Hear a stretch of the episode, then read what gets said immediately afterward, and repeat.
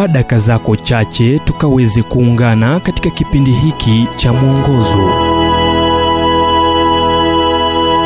Tukaweze kuangazia gharama ya mateso. Kitabu cha danieli mlango wa sita mstari wa saba.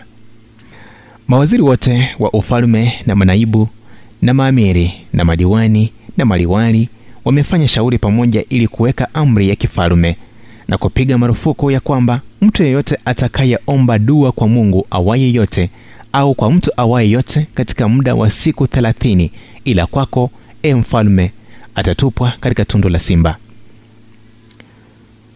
Akikaribia mwisho wa maisha yake paulo aliandika barua kwa mwanaye katika bwana timotheo. Paulo anaeleza kuhusu baadhi ya ugumu ambao amepitia mateso ambayo alikuwa ameyavumilia. Kisha anasema naye bwana aliniokoa katika hayo yote. Kisha anatoa kauli ya kustaajabisha. Anasema nam na wote wapendao kuishi maisha ya utauwa katika kristo yesu wataudhiwa. Timotheo wa pili mlango wa tatu mstari wa kumi na mbili. Mateso yanapokuja wengi huanguka. Kama wale katika hadithi ya mpanzi na magugu wanatilia maanani zaidi gharama na kujitenga na imani wengine huzama. Hao ni wale ambao husema hawawezi tuzuia kuabudu jumbani mwetu. Waaminio wa siri ushuhuda wao wa macho unakuwa na nguvu kwa makazi ya mungu. Baadhi wanajitoa mikononi mwa mungu na wana nia ya kupelekwa gerezani badala ya kujisalimisha.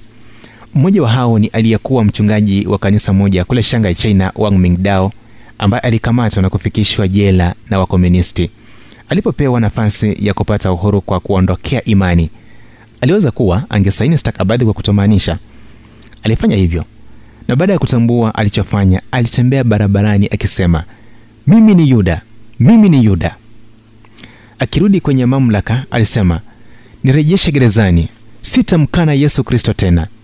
Kwa miaka ishirina miwili baadaye alilipia gharama na kuwa shahidi mwenye nguvu sana gerezani kuhusu jinsi mungu hukutana na mtu ambaye anasimama na kristo bila kutikisika.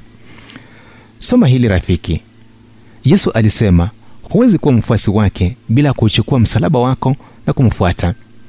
Kile ambacho labda hujaambiwa ni kuwa kuna gharama ya kulipa ila thawabu ya kibinguni.